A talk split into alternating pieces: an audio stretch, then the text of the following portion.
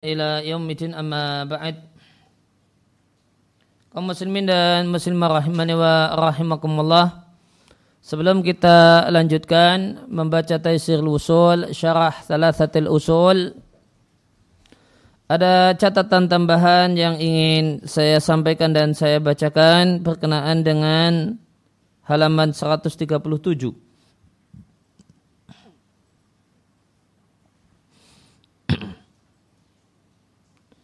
Di paragraf yang ketiga tentang wajilna bumanaha anhu zajara maka terdapat kalimat dari pensarah wa ayu azzama amruhu wa nahyuhu.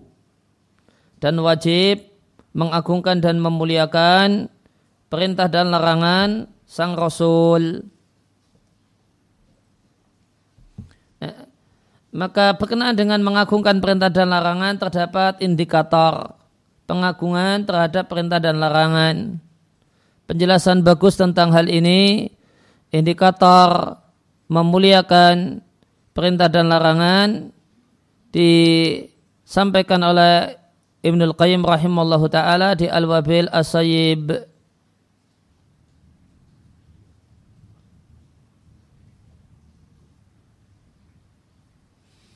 Ada satu fasal yang di Al-Wabil As-Sayyib yang isinya adalah bukti-bukti pengagungan terhadap perintah dan larangan.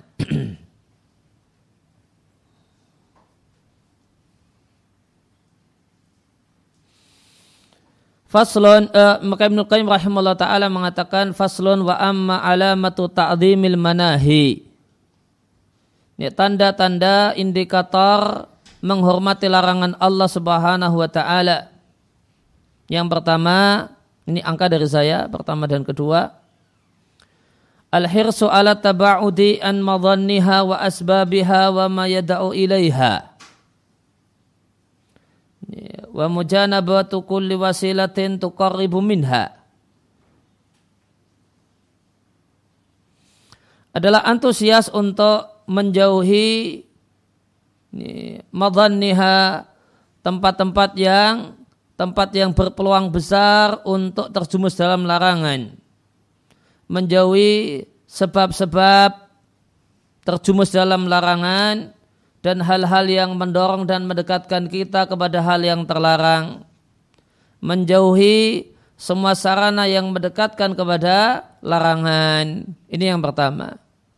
Intinya adalah orang yang betul-betul menghormati larangan Allah, maka dia akan jaga jarak dengan larangan Allah dia tidak hanya akan tidak hanya meninggalkan hal yang terlarang namun sebab-sebab yang mengantarkan kepada hal yang terlarang. Posisi-posisi yang berpeluang untuk mendekatkan dan menjumuskan pada hal yang terlarang. Contohnya seperti orang yang lari dari tempat-tempat yang terdapat padanya gambar-gambar yang dia terfitnah dengannya. Maka dia menjauhi tempat-tempat tersebut khasyatal iftitani biha karena khawatir terkena kerusakan karenanya. Maka boleh jadi ada tempat yang mengandung gambar. Gambar di sini berupa boleh jadi rupa wanita yang cantik. Di sana banyak perempuan. Ya, maka dia hindari tempat tersebut. Dia hindari tempat tersebut.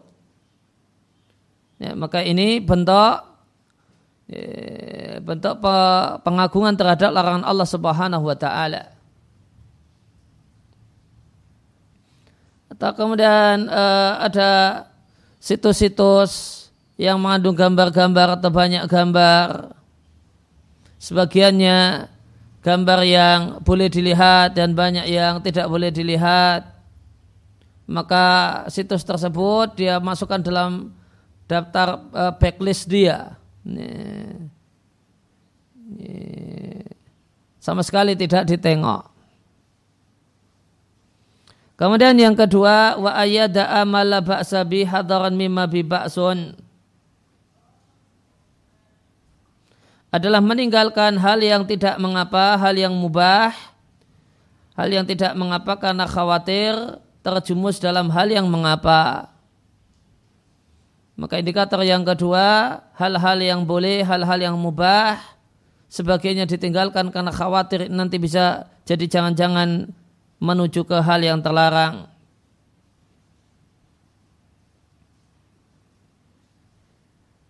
Kemudian yang ketiga wa ayujannibal fudula minal mubahati khasyatal wuku'i fil makruhi. Meninggalkan ya, berlebihan dalam hal yang mubah karena khawatir terjumus dalam hal yang terlarang.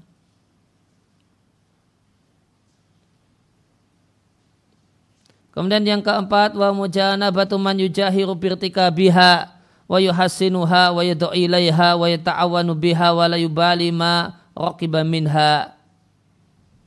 Menjauhi orang dan kawan atau manusia-manusia yang melakukan dosa tersebut dengan terang-terangan.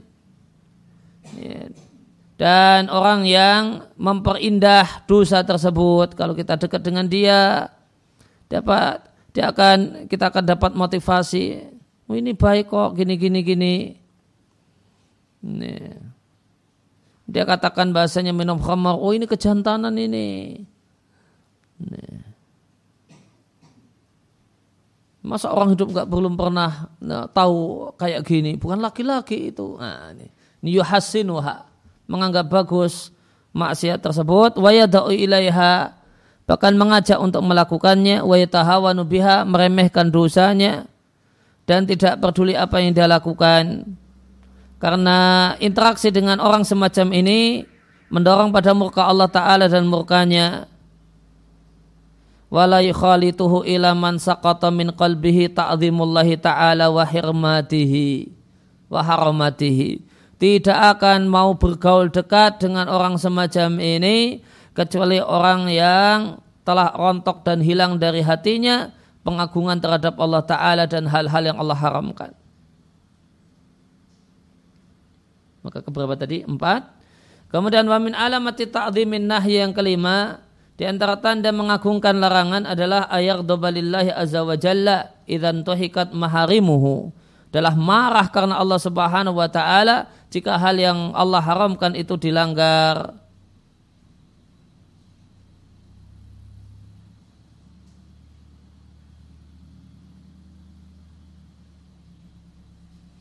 Wa ayajida fi qalbi hazanan wa kasrotan. Hatinya terasa sedih dan berkeping-keping ketika Allah Subhanahu wa taala didurhakai di buminya.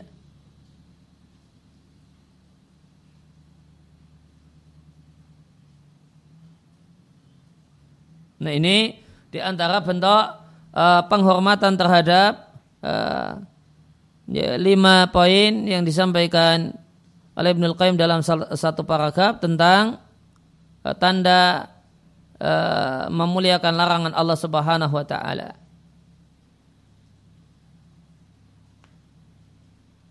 Kemudian tanda memuliakan perintah dan larangan. Kalau tadi tanda pemuliaan terhadap al-manahi hal yang terlarang. Kalau sekarang eh, tanda penghormatan, pengagungan terhadap perintah dan larangan.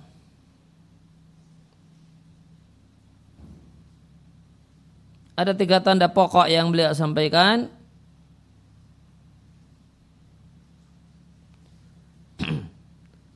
Di antara tanda penghormatan terhadap perintah dan larangan yang pertama, Allah yastarsila ma'aruh sati ila haddin yakunu sahibuhu jafian ghaira mustaqimin alal manhajil wasati.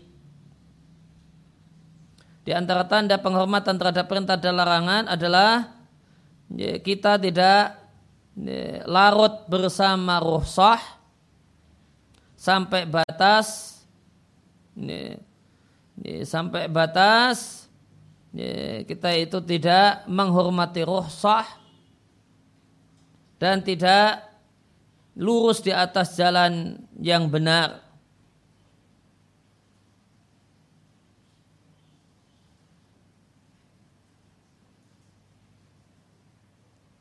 Nah, contohnya Misalnya dalam hadis terdapat uh, terdapat syariat untuk menunggu cuaca agak dingin ketika mau mengerjakan sholat duhur di musim panas yang sangat terik. Maka ada nama tarahus al-jafi, mengambil ruhsah yang keterlaluan. Bentuknya adalah ya, maka waktu duhur tersebut ditunggu dinginnya sampai duhurnya waktu duhurnya malah habis atau hampir habis. Hmm. Ini namanya mutarakhisan jafiyah. Orang yang mengambil rukhsah yang berlebihan. Maka orang yang menghormati perintah dan larangan tidak akan demikian. Ini tidak akan demikian. Boleh jadi misalnya eh, ada keringanan atau bahkan afdaliyah untuk sholat isya tidak di awal waktunya maka kebetulan karena dia perempuan ini, maka ah sholat isaknya nanti di waktu yang afdal. Di waktu yang afdal akhirnya malah ketiduran sampai subuh tiba. Nah, maka ini namanya mutarakhisan jafiyah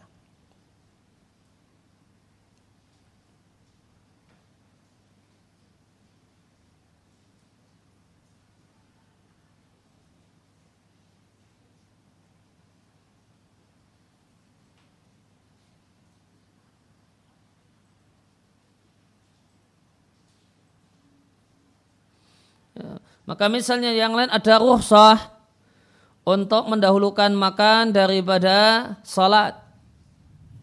Ya, dengan syarat dan ketentuan yang berlaku. Nah, syaratnya tidak diperhatikan. Ini, itu ada syaratnya. Non syaratnya tidak diperhatikan. Ini, dia bermudah-mudah ada rusuh kok. Nah, ada rusuh. Nanti aja salatnya, salat nomor dua. Ini, nomor satu makan. Nah, namun syaratnya tidak diperhatikan. Di antara syaratnya itu kasuistik. Dia jadikan hobi. Sehingga uh, sengaja masak menjelang adzan sehingga pas adzan oh, makanan sudah siap, ah, makan dulu. Ini namanya mutarakhisan jafiyah. Mengambil ruhsah namun tidak memperhatikan syarat-syarat ruhsah. Hmm. Di antara ruhsah adalah boleh melihat perempuan, boleh melihat cewek yang memang mau dinikahi, serius mau nikah. Serius. Nah, dengan alasan ini kemudian mata jelalatan melihat semua cewek. Nah, nanti yang tertarik akan saya tembak langsung kok mau saya ajak nikah. Nah, nah maka dia pelototi semua cewek. Nah, alasannya ketika dia beralasan, ya, saya punya ruhsah karena saya ini sedang uh, semangat semangatnya mau nikah ini cepet-cepetan ini, ini tahun-tahun inilah. Nah. nah ini namanya ini ini adalah orang yang tidak punya penghormatan terhadap perintah dan larangan. Dia ngambil rukhsah tanpa memperhatikan uh, mbak kuyut, surut, uh, syarat pengambilan rukhsah dan ketentuannya.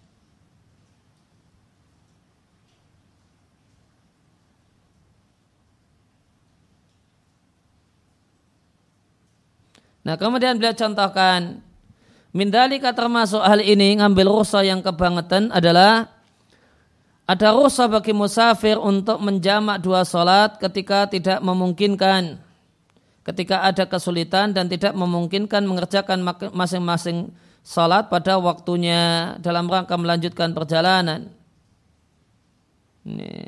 Dan karena tidak memungkinkan untuk berhenti atau kesulitan kalau untuk berhenti maka boleh dijamak. Nah contoh orang yang ambil rusa yang kebangetan kata Ibnul Qayyim faida qama fil manzili. Maka ketika orang itu berada di tempat tujuan safarnya dua atau tiga hari au aqama al yauma atau kemudian dia tinggal di uh, atau dia berada di situ sehari maka dalam keadaan singgah tidak dalam keadaan safar tidak dalam keadaan perjalanan, dalam posisi sehingga jamaah baina salatain. Salatnya dia jamaah. la mujibalahu. Dalam keadaan tidak punya alasan untuk jamak. Tidak ada alasan untuk jamak. Dur asalnya dia jamak, padahal dia di tempat singgah, di tempat tujuan, dua hari di tempat tujuan. Dijamak dua hari itu. Nih, padahal apa alasan apa alasan untuk uh, jamak? Tidak ada. Kenapa beliau bilang tidak ada? Litamakunihi min fi'li kulli salatin fi waktiha. Karena dia bisa mengerjakan salat mengerjakan masing-masing salat di waktunya masing-masing min ghairi masyaqatin tanpa kesulitan. Hmm. Kerepotan baginya salatnya di waktunya masing-masing. Dia punya banyak waktu longgar, cuma santai-santai saja. Cuma nonton-nonton TV, buka-buka HP, ya, cuma uh, medsosan terus sejak tadi. Ya, dan itu ternyata itu yang jadikan alasan untuk jamak dur sama asar.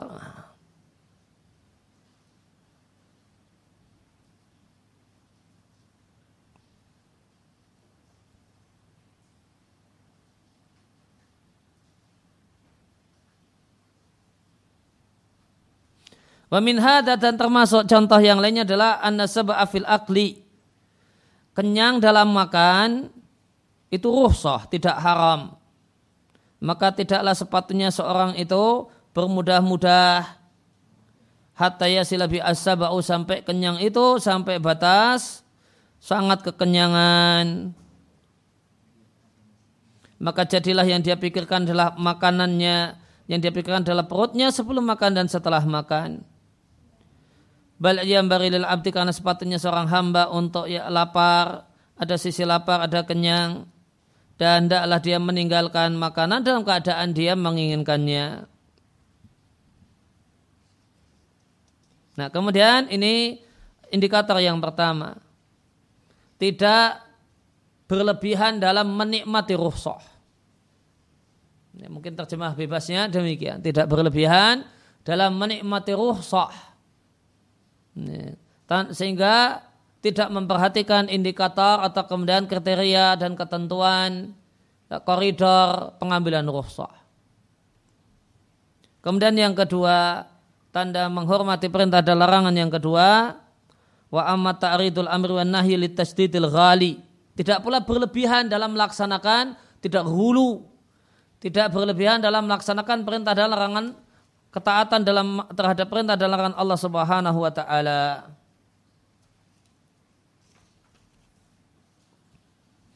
Contoh berlebihan jadi was-was. Sehingga dicontohkan semacam orang yang was-was dalam wudhu. Orang yang hulu dalam masalah wudhu. Eh, was-was dalam wudhu sampai wudhu itu terus wudhu sampai waktu sholat selesai. Dan wudhunya belum selesai. Dia waktu dia berwudhu dari mulai adan asar sampai sholat waktu asar habis dan dia belum selesai berwudu.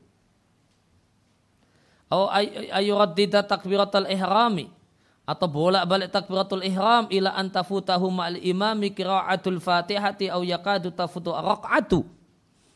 Bolak-balik takbiratul ihram sampai tidak punya kesempatan waktu untuk membaca al-fatihah bersama imam atau bahkan sampai-sampai hampir-hampir tidak mendapatkan rakaat bersama imam. Ayatasyaddad atau contohnya hulu dalam warak warak yang berlebihan sampai tidak mau makan satupun makanan kaum muslimin karena khawatir. Ini ada subhat di dalamnya, tidak mau jajan, tidak mau beli di warung sama sekali, ini khawatir subhat.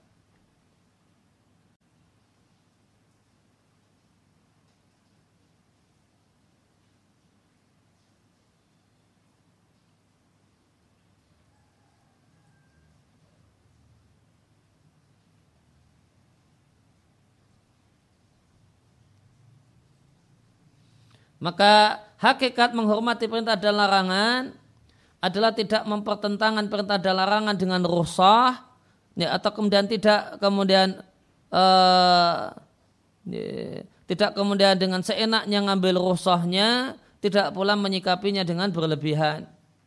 Karena yang jadi inti adalah jalan Allah yang lurus ya, siratal mustaqim yang mengantarkan pada Allah azza wa jalla bagi orang yang menempuhnya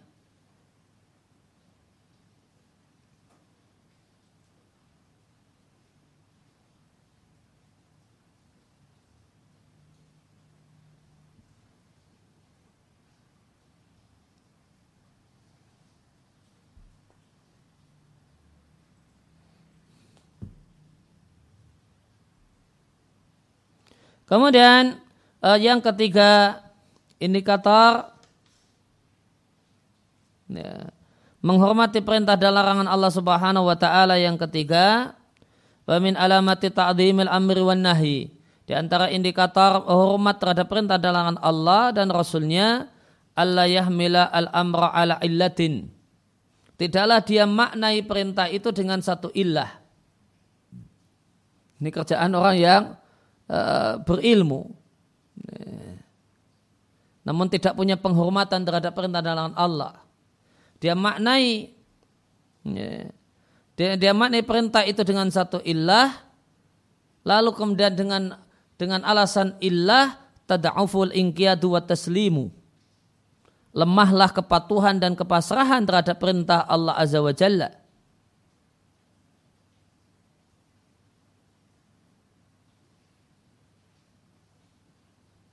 Ya, jadi ilah itu malah melemahkan kepatuhan. Padahal harusnya tahu ilah atau hikmah itu menambah kepatuhan dan kepasrahan. Hmm. Maka sikap yang benar, maka jika mengetahui hikmah, hikmah, eh, hikmah syariat dan peta dan larangannya, maka pengetahuan ini mendorongnya untuk semakin patuh dan pasrah. Tidak malah mendorongnya untuk keluar. Nih keluar dari perintah dan larangan dan meninggalkan perintah dan larangan.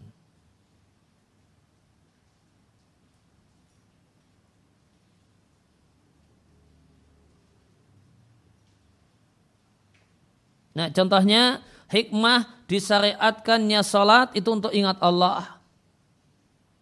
Akhirnya cuma dilihat, ya, yang penting ingat Allah, terus gak sholat. Terus tidak sholat dengan alasan saya sudah iling, saya sudah ingat Allah dan tu, uh, saya sudah sampai tujuan maka sarananya saya tidak mau pakai. Nah ini tidak ini namanya ya, mencari-cari hikmah atau mencari-cari ilah kemudian itu di, dijadikan sebagai alasan untuk tidak patuh. Untuk mengurangi kadar kepatuhan bahkan sama sekali tidak patuh. Contoh yang lain misalnya ada syariat supaya Ketika perempuan itu safar, maka dia mesti ditemani oleh mahramnya. Hmm. Ditemani oleh mahramnya.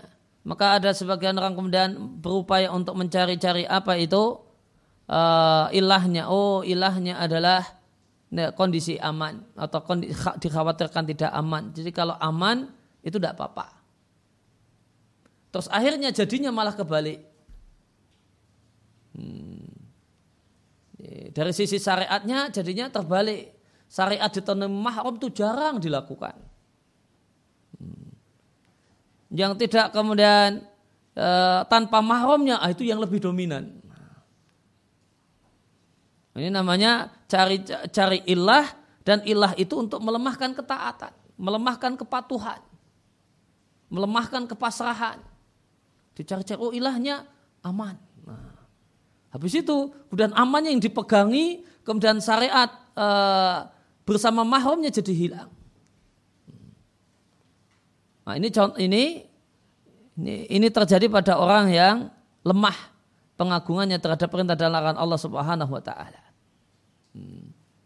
Contoh yang lain ada orang yang berkenan dengan hadis uh, larangan melukis atau larangan patung, ada orang mencari-cari ilahnya.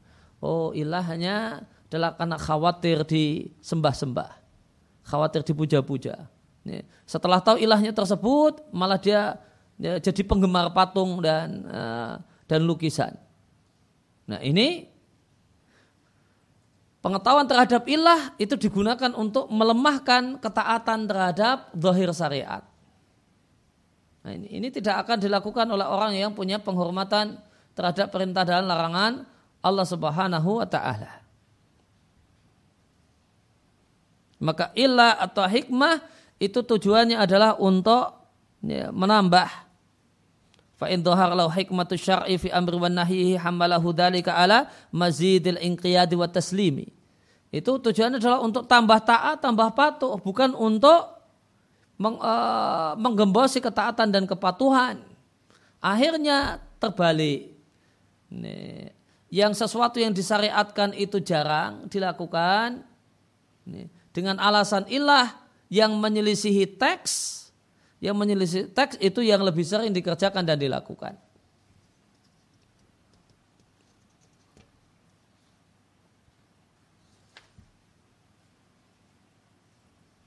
Yaitu tiga, uh, uh, tiga indikator ya, uh, pengagungan terhadap perintah dan larangan. Ya, tidak kemudian uh, menikmati rasa berlebihan sampai seenaknya, tidak kemudian mengamalkannya dengan hulu berlebih-lebihan, ya, tidak pula kemudian uh, mencari-cari ilah hikmah ya, untuk gembosi pelaksanaan terhadap teks pelaksanaan terhadap nusus syariat.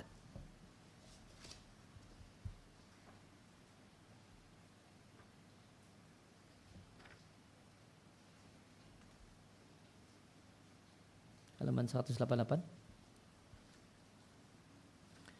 Ya, kemudian kita kembali ke Taisir Al-Usul, Syarah Thalathat Al-Usul di halaman 188 qala al-musannif rahimallahu taala.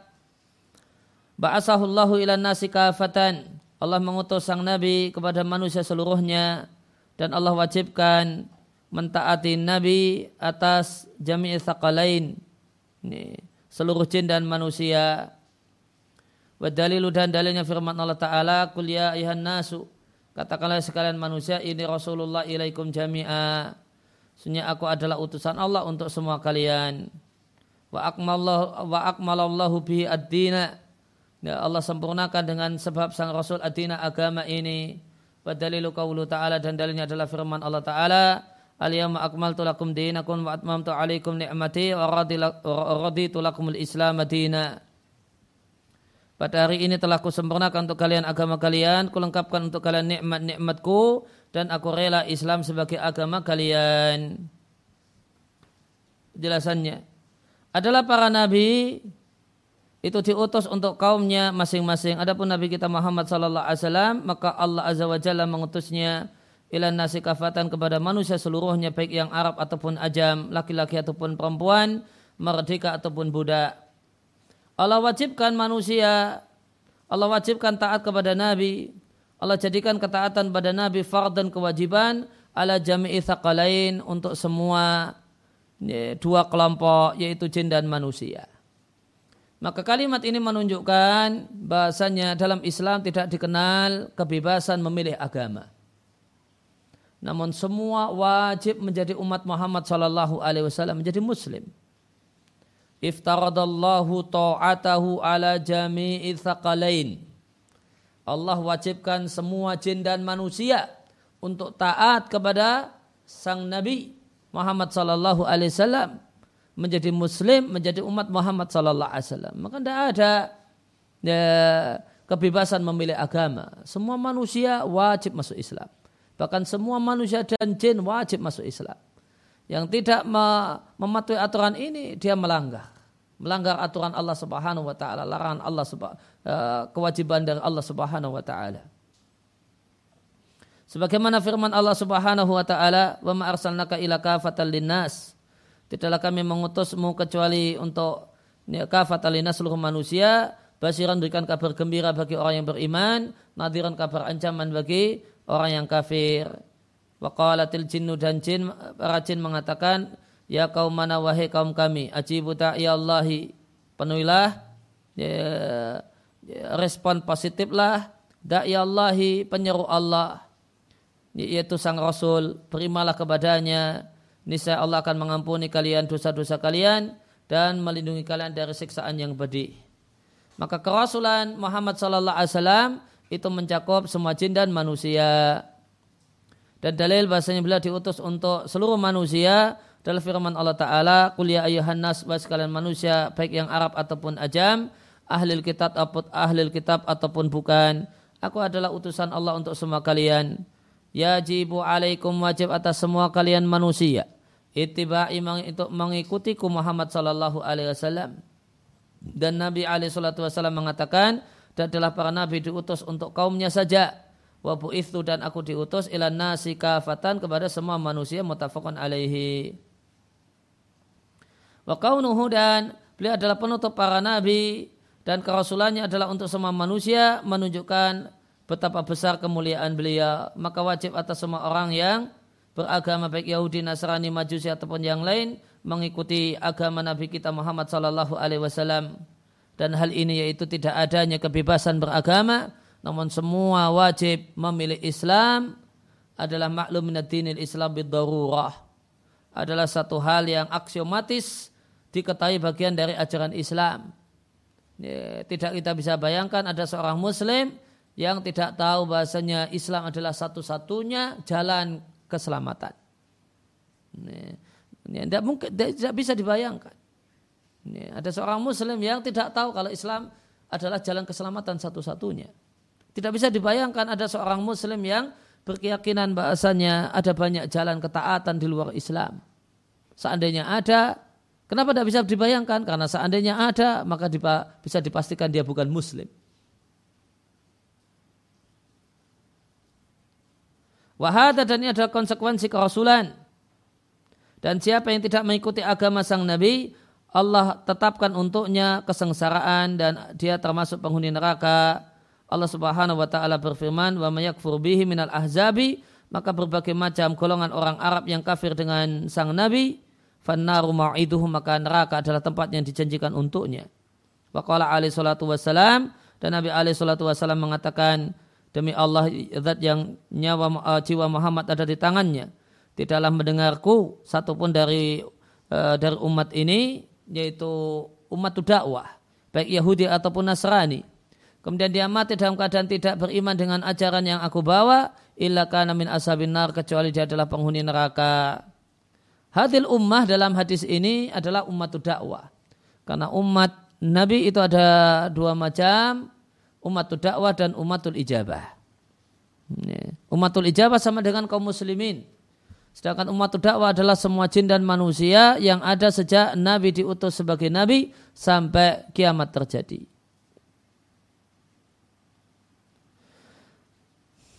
Maka siapa yang taat pada dan, sang, uh, kepada sang Nabi dan melaksanakan perintahnya, maka sungguh Rabbnya telah menyayanginya dan dia adalah min asabin na'im, orang yang mendapatkan nikmat.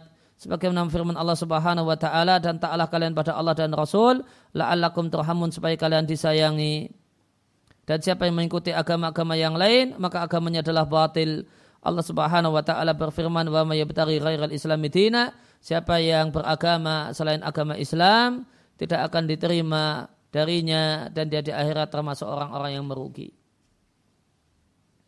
Wa akmalallah bi adina dan Allah sempurnakan dengan sang nabi agama ini. Bihi artinya bin nabiyina Muhammadin sallallahu alaihi wasallam Allah sempurnakan hukum dan syariat agama ini. Faka nabi fadillahi maka adalah dengan karunia Allah agama ini adalah agama yang sempurna. Tidak ada kekurangan padanya dari satupun sisi. Fa'ina manadharta ila syai'in minhu maka di mana saja engkau ya, memandang pada agama ini wajadal kamala wal khaira fihi. Maka anda jumpai kesempurnaan dan kebaikan padanya. Dan tidaklah wafat Nabi alaihi salatu wasalam kecuali bila telah menyampaikan semua yang Allah perintahkan. Wa dalilu dan dalil bahasanya agama ini sempurna dalam syariat dan hukumnya adalah firman Allah Ta'ala al-yauma pada hari ini yaitu hari Arafah ketika Nabi Shallallahu Alaihi Wasallam wukuf yaktubu menyampaikan khutbah khutbah Arafah saat hajatul wada 81 hari sebelum beliau wafat. Catatan kaki yaitu 81 hari sebelum beliau wafat itu menurut man yakulu ingda man yakulu menurut ulama yang mengatakan bahasa Nabi wafat pada tanggal Thani Rabil Awal, tanggal 2 Rabil Awal. Ya, ini adalah pendapat Sulaiman At-Taimi Al-Kalbi Khalifah Ibn Khayyat dan yang lainnya dan dirajikan oleh Suhaili. Uh, Ibnu Hajar di Fathul Bari mengatakan wawal qaulul mu'tamad ini pendapat yang paling kuat. Wakil pendapat yang kedua mengatakan Nabi itu wafat pada tanggal 1 Rabiul Awal dan ini adalah pendapat Al-Laith, Ibnu Syihab Az-Zuhri, Al-Fadl Ibn Dukain dan yang lainnya. Pendapat yang ketiga Nabi Shallallahu Alaihi Wasallam wafat pada tanggal Athani Ashar 12 Rabiul Awal. Ini pendapat Ibnu Ishaq Waqidi, Abu Bakar Ibn Hazm dan yang lainnya. Ibnu Kathir di Bidayah wa Nihayah mengatakan bahwa kaulul masyhur ini pendapat yang terkenal. Maka di sini sampaikan di catatan kaki tiga pendapat tentang hari wafatnya Nabi Ini tanggal 2 Rabiul Awal atau tanggal 1 Rabiul Awal atau tanggal 12. Pendapat yang muktamad kata Ibnu Hajar adalah tanggal 2, pendapat yang masyhur sebagaimana kata Ibnu Katsir adalah tanggal 12. Al maktulak akmal tulakum dinakum telah kulengkap telah kusempurnakan untuk kalian agama kalian. Dan adalah nikmat Allah yang paling besar untuk umat ini. Di mana Allah sempurnakan bagi umat ini agamanya sehingga mereka tidak memerlukan agama siwahu selainnya, tidak memerlukan nabi selain nabinya. Sebagaimana firman Allah Subhanahu wa taala, "Wa tammat kalimatu rabbika sidqa wa adla." Telah sempurna firman-firman Rabbmu jujurnya dan adilnya Aisidqan fil akhbar, semua beritanya adalah jujur dan benar. Wa adlan fil awamiri wan nawahi. Dan adil dalam hukumnya, perintah dan larangannya. La mubatil li kalimati.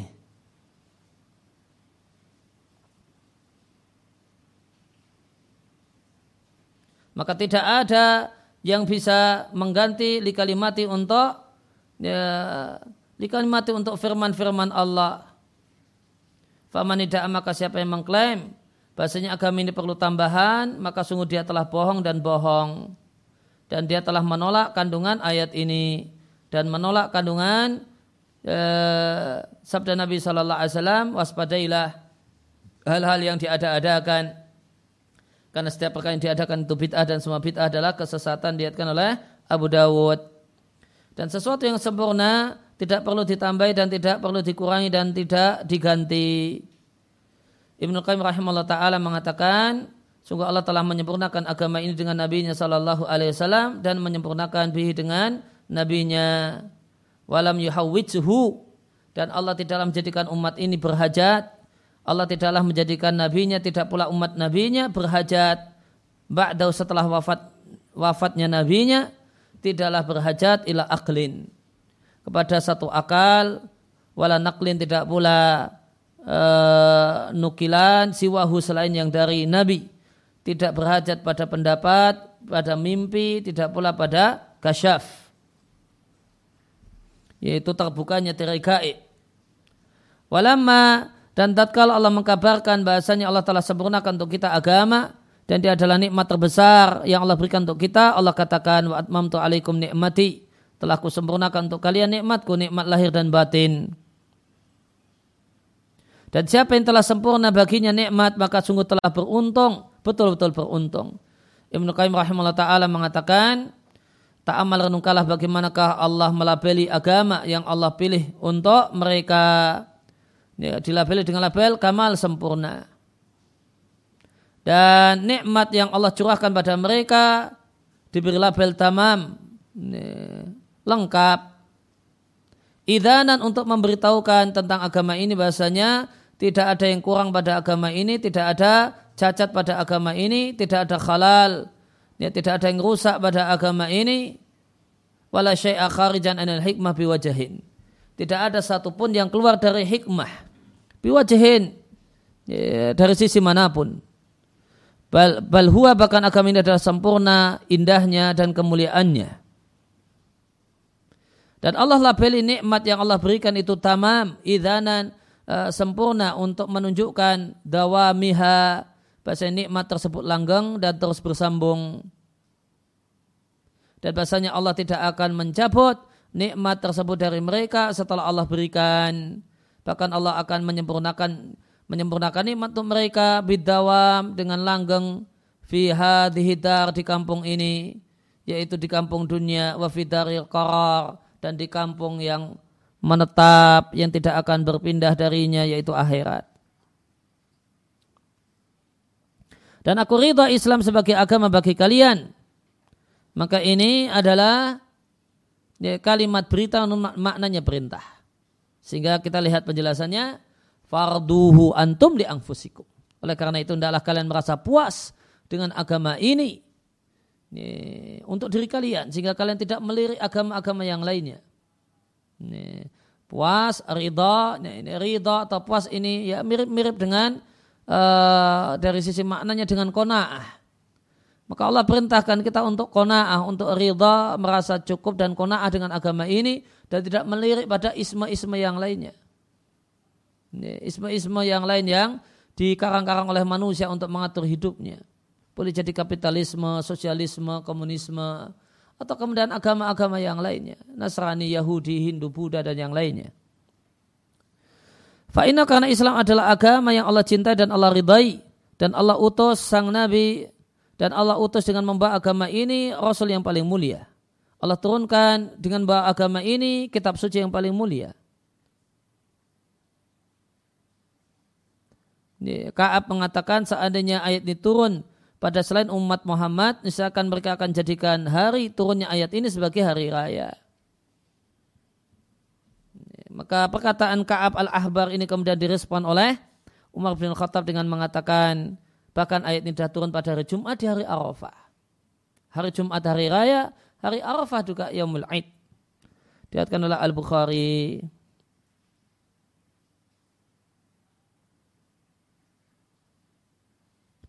Catatan kaki dua. Wali anau la yajuzu karena tidak wali anau karena la yajuzu tidak boleh mengadakan Aid dalam Islam dan Allah tidak syariatkan bagi kita selain Idul Fitri dan Idul Adha. Lidah oleh karena itu, maka umat ini tidaklah menjadikan hari turunnya ayat tersebut sebagai hari raya. Kemudian wali kamali hadatin dan karena sempurnanya agama ini dan lengkapnya agama ini. Atau karena lengkapnya agama ini dan sempurnanya agama ini. Allah kabarkan bahasanya anna kulaman fa'ala malam ya'mur bihi Bahasanya semua orang yang melakukan hal yang tidak diperintahkan. Wazada dan menambah. Fi dinillahi malam ya'ti bi asya'u. Dan menambah dalam agama Allah sesuatu yang tidak dituntunkan oleh syariat. Maka amalnya sia-sia dan dikembalikan kepadanya. Karena sempurnanya agama ini. Kala alaih salatu wassalam. Man ada fi amrina hada. Siapa yang mengada-ada dalam syariat kami ini. Sesuatu yang bukan bagian darinya. Maka dia tertolak. Mutafakun alaihi maka adalah seorang muslim gembira karena dengan agama ini dan adalah dia pegangi erat-erat karena dia adalah agama yang sempurna dan lengkap yang berbagai macam penganut agama seluruhnya berangan-angan.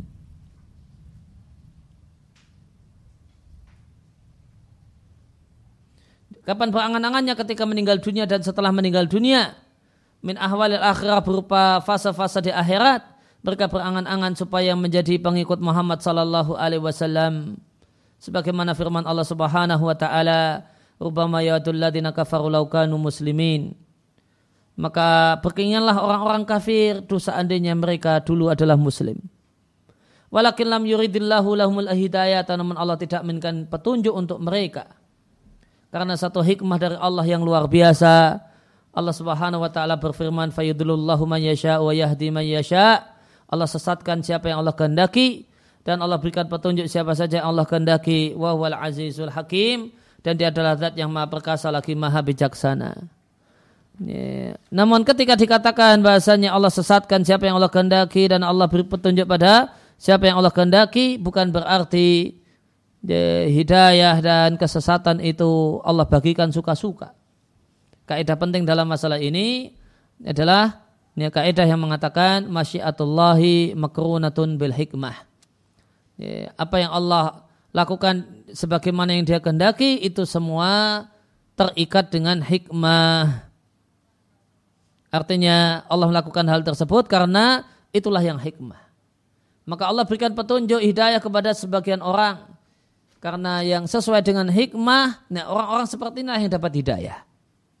Dan Allah sesatkan sebagian orang yang lainnya. Kenapa? Karena hikmah Allah menunjukkan bahasanya orang-orang semacam inilah yang uh, yang semestinya Allah sesatkan. Ya, kembali ke matan kalau musannif rahimallahu taala wa dalilu ala mautihi dan dalil bahasanya sang nabi itu mati adalah firman Allah taala innaka mayyitun sehingga engkau akan mati wa innahum mayyituna dan mereka juga akan mati thumma innakum Kemudian kalian pada hari kiamat di sisi Rabb kalian takhtasimuna kalian akan bertengkar. Maka Allah Allah Subhanahu mutasifun bersifat dengan hidup yang uh, Allah itu memiliki sifat hidup selamanya. Qala jalla wa ala Allahu la ilaha illa huwal hayyul qayyum. Allah adalah al-hayyu, zat yang hidup. Dan Nabi kita Muhammad sallallahu alaihi wasallam adalah salah satu manusia, salah satu makhluk. Menimpa Nabi apa yang menimpa umumnya makhluk berupa rasa lapar, sedih, penyakit dan kematian. Dan Nabi Shallallahu Alaihi Wasallam tidaklah kita tinggi tinggikan di atas kedudukan beliau, sebagaimana tidak kita kurangi hak beliau. Maka beliau adalah manusia yang Allah berikan keistimewaan berupa kerasulan. Namun beliau tidaklah memiliki untuk dirinya, apalagi untuk orang lain, naf'an waladaron, manfaat ataupun bahaya. La fi hayati wala ba'da mamatihi. Ini baik setelah saat beliau masih hidup ataupun setelah matinya. Wa ba'da umrin mubarakin dan setelah umur penuh berkah dalam dakwah mengajak orang untuk mengisahkan Allah dan beribadah kepada Allah dalam perjuangan dakwah dan sabar Allah wafatkan beliau setelah berusia 63 tahun. Dan Allah tidaklah mewafatkan nabinya ya, hatta sampai telah Allah sempurnakan agama ini. Wa balaghal mubina. Dan Allah ya, dan sang nabi telah menyampaikan ya, telah mendakwakan balaghal mubina dengan ya, penyampaian sejelas-jelasnya. Sampai-sampai Nabi wasallam mengatakan laqad taraktukum ala mithlil baydai sungguh ku tinggalkan kalian dalam keadaan semisal yang putih malam dan siangnya sama Abu Darda radhiallahu anhu mengatakan, Sadaqa wallahi Rasulullah sallallahu alaihi wasallam. Sadaqa benar wallahi demi Allah. Rasulullah sallallahu alaihi wasallam taruhkan meninggalkan kami wallahi demi Allah ala mithlil bayda semisal putih malam dan siangnya sama dihatkan oleh Ibnu Majah. Dan dalil bahasanya beliau meninggal dunia dari Al-Quran adalah firman Allah Ta'ala. Inna kasihnya engkau wahai sang Rasul mayitun engkau akan meninggal dunia dan sungguh beliau telah meninggal dunia dimandikan, dikafani dan disolatkan dan dimakamkan di Madinah tahun 11 Hijriah. Dan senyum mereka yaitu semua makhluk juga akan mati semisal dirimu. Maka semuanya akan mati hatman dan ini sebuah keharusan. Thumma innakum yaumal qiyamati. Kemudian sesungguhnya kalian pada hari kiamat di bumi mahsyar. Ingda rabbikum takhtasimun. Di sisi Rabb kalian. Takhtasimuna kalian akan bertengkar. Dalam apa yang kalian pertengkarkan. Lantas Allah akan memberikan putusan di antara kalian dengan hukumnya yang adil. Allah akan memberikan balasan masing-masing sesuai dengan amalnya. Dan kematian itu dialami oleh para nabi dan yang lainnya. Sebagaimana firman Allah Ta'ala, Kulu nafsin ikatul maut. Semua jiwa itu merasakan kematian. Dan firman Allah Subhanahu, Kulu syai'in halikun ila wajahahu semuanya akan binasa dan mati kecuali Allah Subhanahu wa taala. Ya, kemudian setelah membahas Nabi itu meninggal dunia, kemudian melebar berkenaan dengan uh, hari akhir. Wanasu idamatu yuba'athuna dan manusia jika mereka telah meninggal dunia mereka akan dibangkitkan. Dalilnya adalah firman Allah Ta'ala, Minha khalaqnakum, dari bumi kami ciptakan kalian, fiha nu'idukum dan ke dalam bumi kami kembalikan kalian wa minha dan dari bumi nukhrijukum taratan ukhra kami keluarkan kalian di kali berikutnya. Dan firman Allah Ta'ala wallahu ambatakum minal ardi nabata. Allah tumbuhkan kalian dari bumi nabatan betul-betul Allah tumbuhkan. Thumma yu'idukum fiha wa yukhrijukum ikhraja kemudian Allah kembalikan kalian ke dalam bumi dan Allah keluarkan kalian. Ikhrajan betul-betul Allah keluarkan. Penjelasannya. Maka manusia jika mereka meninggal dunia akan dibangkitkan supaya masing-masing mendapatkan balasan dengan amalnya. Dan ya, sebagiannya akan mengkisah sebagian yang lain dan ini pun berlaku sampai pada hewan. Dan mengimani adanya al-ba'as bangkit dari kubur dan kumpul ya, minal kubur dari kubur adalah bagian dari iman dengan hari akhir. Karena mengimani hari akhir mencakup mengimani al-ba'as, bangkit dari kubur, bahkan mengimani ba'as adalah mu'zamul imani bil akhir. Inti dari mengimani hari akhir. Dan inilah yang diingkari oleh orang masyarakat Arab jahiliyah. Maka perhatikan dan garis bawahi, orang Arab jahiliyah mengingkari al-ba'as. Bangkit dari kubur. Sebagian ulama mengatakan itu ijma masyarakat Arab jahiliyah. Sebagian lagi mengatakan ini mayoritas masyarakat jahiliyah. Mereka mengingkari adanya hari akhir. Dan dalil bahasanya manusia akan dibangkitkan setelah matinya adalah firman Allah Ta'ala. Minha dari tanah khalaqnakum kami ciptakan kalian. Mabda hukum awal kalian. Karena nah, bapak semua kalian adalah Adam tercipta dari tanah. Min adimil ardi dari permukaan bumi. Wa fiha fil ardi di bumi nu'idukum kami kembalikan kalian. Jika kalian telah meninggal dunia, jadilah kalian ilaiha ya ke bumi fatudfanu nabiha kalian dimakamkan di bumi. Wa minha minal ardi nukhrijukum kami akan keluarkan kalian yaumal ba'si pada hari kebangkitan dan hisab. Tarotan maknanya marotan ukhra yang lain. Kekaulihi sebagaimana firman Allah Ta'ala. Ya, qala fiha tahyauna.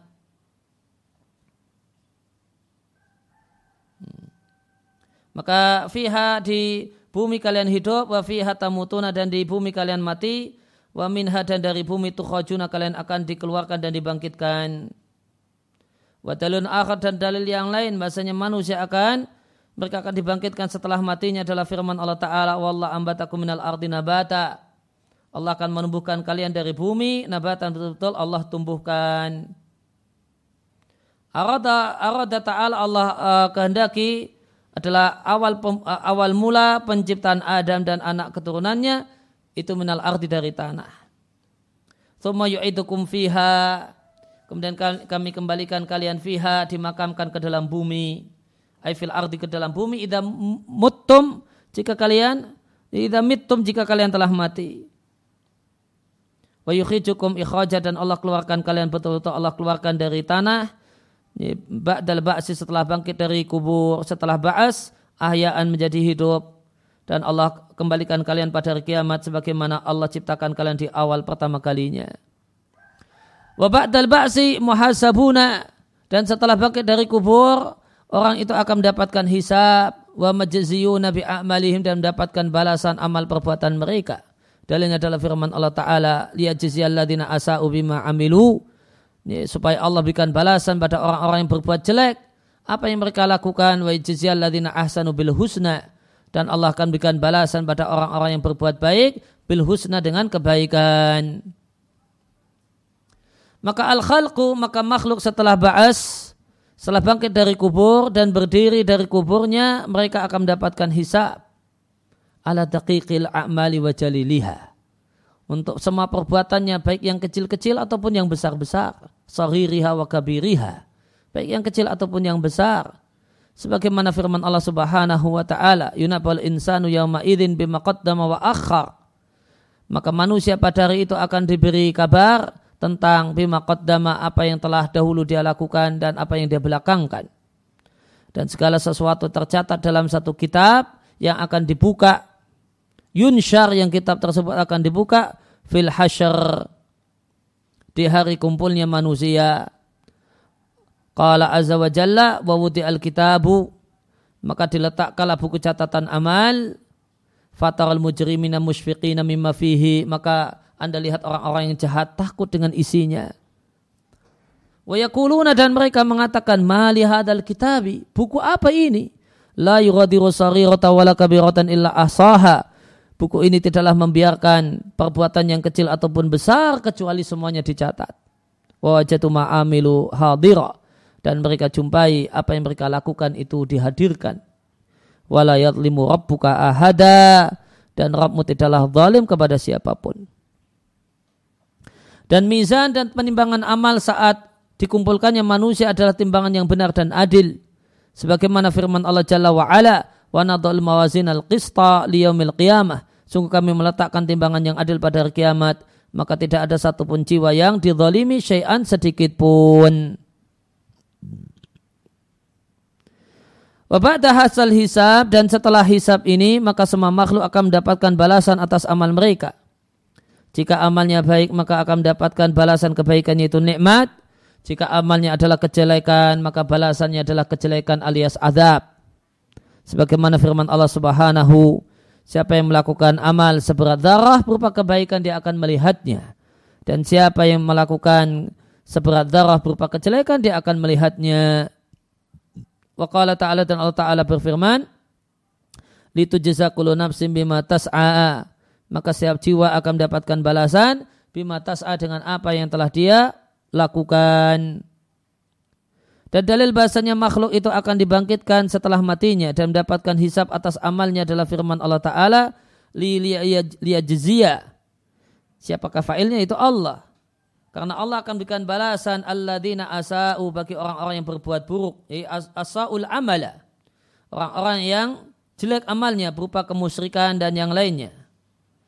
Yujazihim Allah akan balas mereka bima amilu amal yang mereka lakukan min isa'atin berupa kejelekan. Dan Allah akan berikan balasan pada orang-orang yang berbuat baik dalam ibadahnya kepada Rabb mereka dengan mengisahkan Allah wa asanu ila khalqihi dan mereka berbuat baik kepada makhluk dan mereka memurnikan lahu untuk Allah al-a'mala amal Allah akan berikan ganjaran atas amal mereka bil husna dengan kebaikan yaitu surga bahkan bagi mereka ziyadah tambahan berupa memandang wajah Allah yang mulia sebagaimana firman Allah Subhanahu wa taala lilladzina ahsanul husna wa ziyadah. Bagi orang-orang yang berbuat baik untuknya kebaikan yaitu surga wa ziyadah dan tambahan. Dan Nabi SAW telah menafsirkan apa yang dimaksud dengan tambahan bin nadar ila wajihillahil karim. Maknanya adalah memandang wajah Allah yang mulia. Ya, demikian dalam riat muslim maka wajijal ladina ahsanu untuk ayat ini dan Allah akan berikan balasan pada ahsan orang-orang yang berbuat ahsanu di sini mencakup dua jenis ihsan. Yang pertama adalah ihsan fi ibadati rabbihim.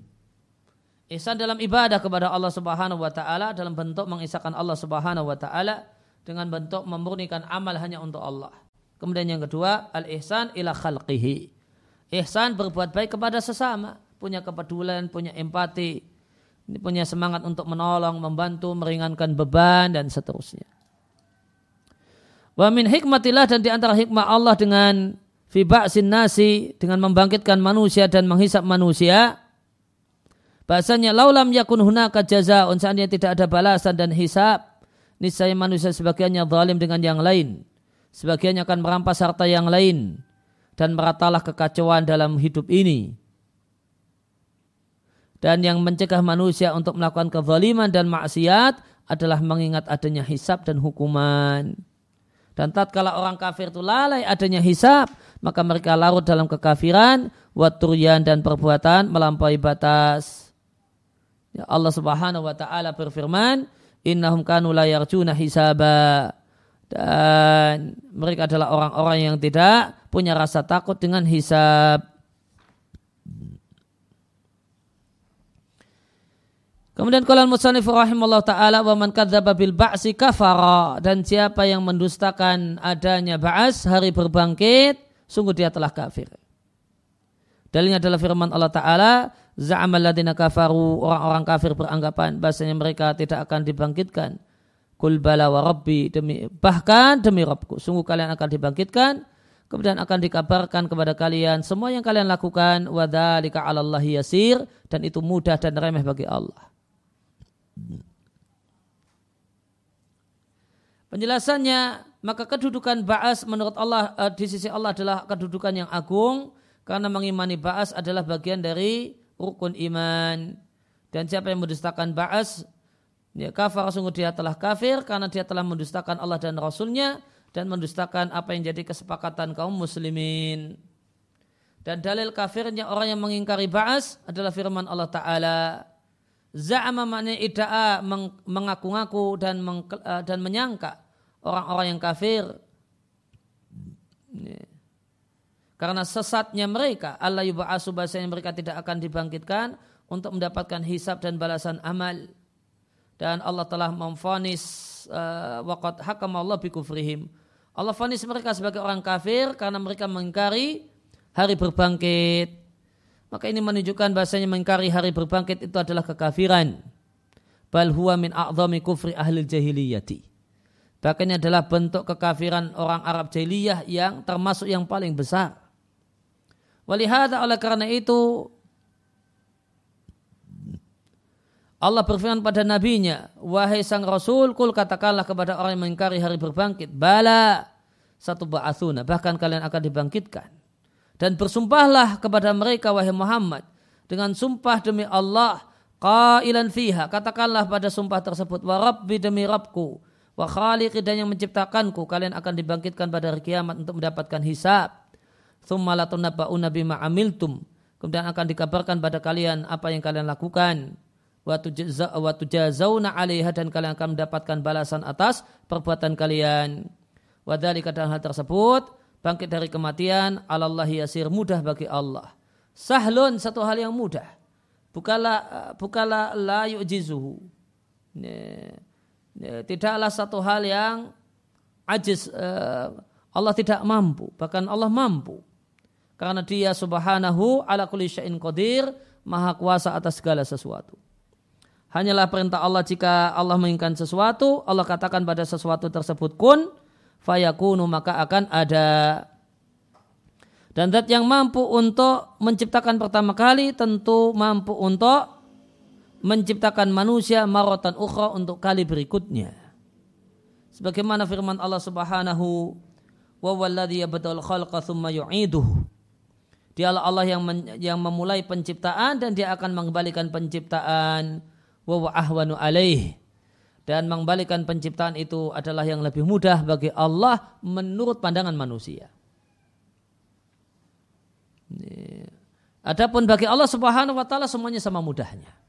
Tidak ada yang lebih mudah dan uh, mudah dan lebih mudah. Semuanya mudah. Maka jika manusia itu dulunya tidak ada, lam yujad tidak tercipta, kemudian Allah adakan ketika Allah menciptakan Adam dari lumpur dan Allah ciptakan anak keturunan Adam dari air yang hina yaitu air mani. Kemudian Allah jadikan hadat tanasula berketurunan minhu darinya. Fa'ina maka sunya tidak ada yang melemahkan Allah untuk mengembalikan mereka. Karena dialah Allah yang abda'ahum yang menciptakan mereka. Nabi Shallallahu Alaihi Wasallam menyampaikan Allah Taala berfirman, manusia atau anak keturunan Adam mendustakanku. Walam yakullahu dalik dan dia tidak punya hak untuk mendustakanku. Manusia mencaci makiku. Walam yakun lahu dalik dan tidak dia tidak boleh melakukan hal itu. Adapun manusia mendustakanku bentuknya adalah faqauluhu ucapan manusia lan yu'idani. Dia Allah tidak akan mengembalikanku sebagaimana dia telah menciptakanku.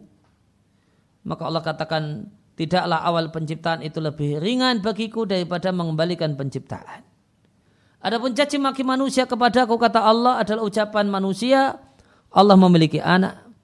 Padahal aku adalah zat yang Isa as-somad. Zat yang tidak memiliki rongga. Lam alid walam ulat. Aku tidak melahirkan dan tidak dilahirkan. Walam yakun lahu. Walam yakun li kufuan ahadun. Dan tidak ada satupun makhluk yang sekufu denganku. Yang semisal denganku. Ya demikian yang kita baca kesempatan sore hari ini wasallallahu ala nabiyina Muhammadin wa ala.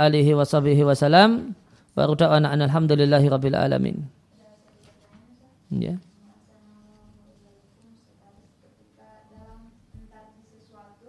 Dalam apa?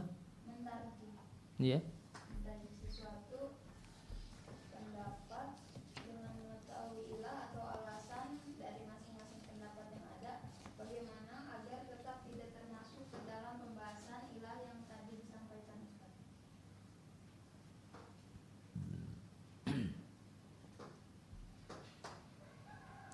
Ya, uh, ketika mengkaji ilah, kemudian gimana supaya tidak terjumus dalam hal tadi? Karena hal yang tadi yang kita bahas itu berkenaan dengan praktek, berkaitan dengan amal.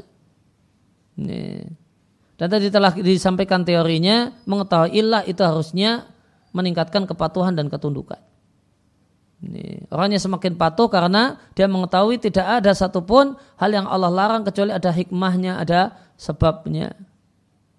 Ya, maka dengan itu dia menjalankan syariat atau zahir syariat dengan penuh semangat dengan penuh kesungguhan.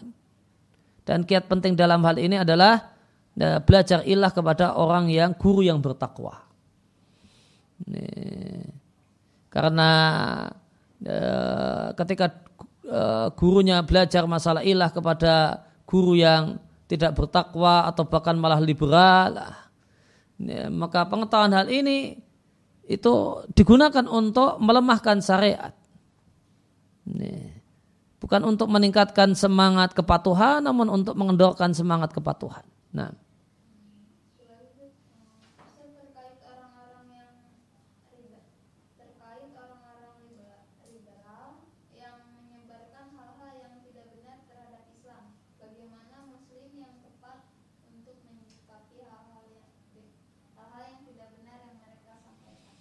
Nah, sikap seorang muslim terhadap faham liberal jauhi. Jauhi, jangan beri uh, panggung, jangan dengarkan, dan sadari bahasanya itu adalah kekafiran dan kesesatan. Nah. Demikian sallallahu alaihi wa sallam subhanakallahumma bihamdika asyhadu an la ilaha illa anta astaghfiruka wa atubu ilaik.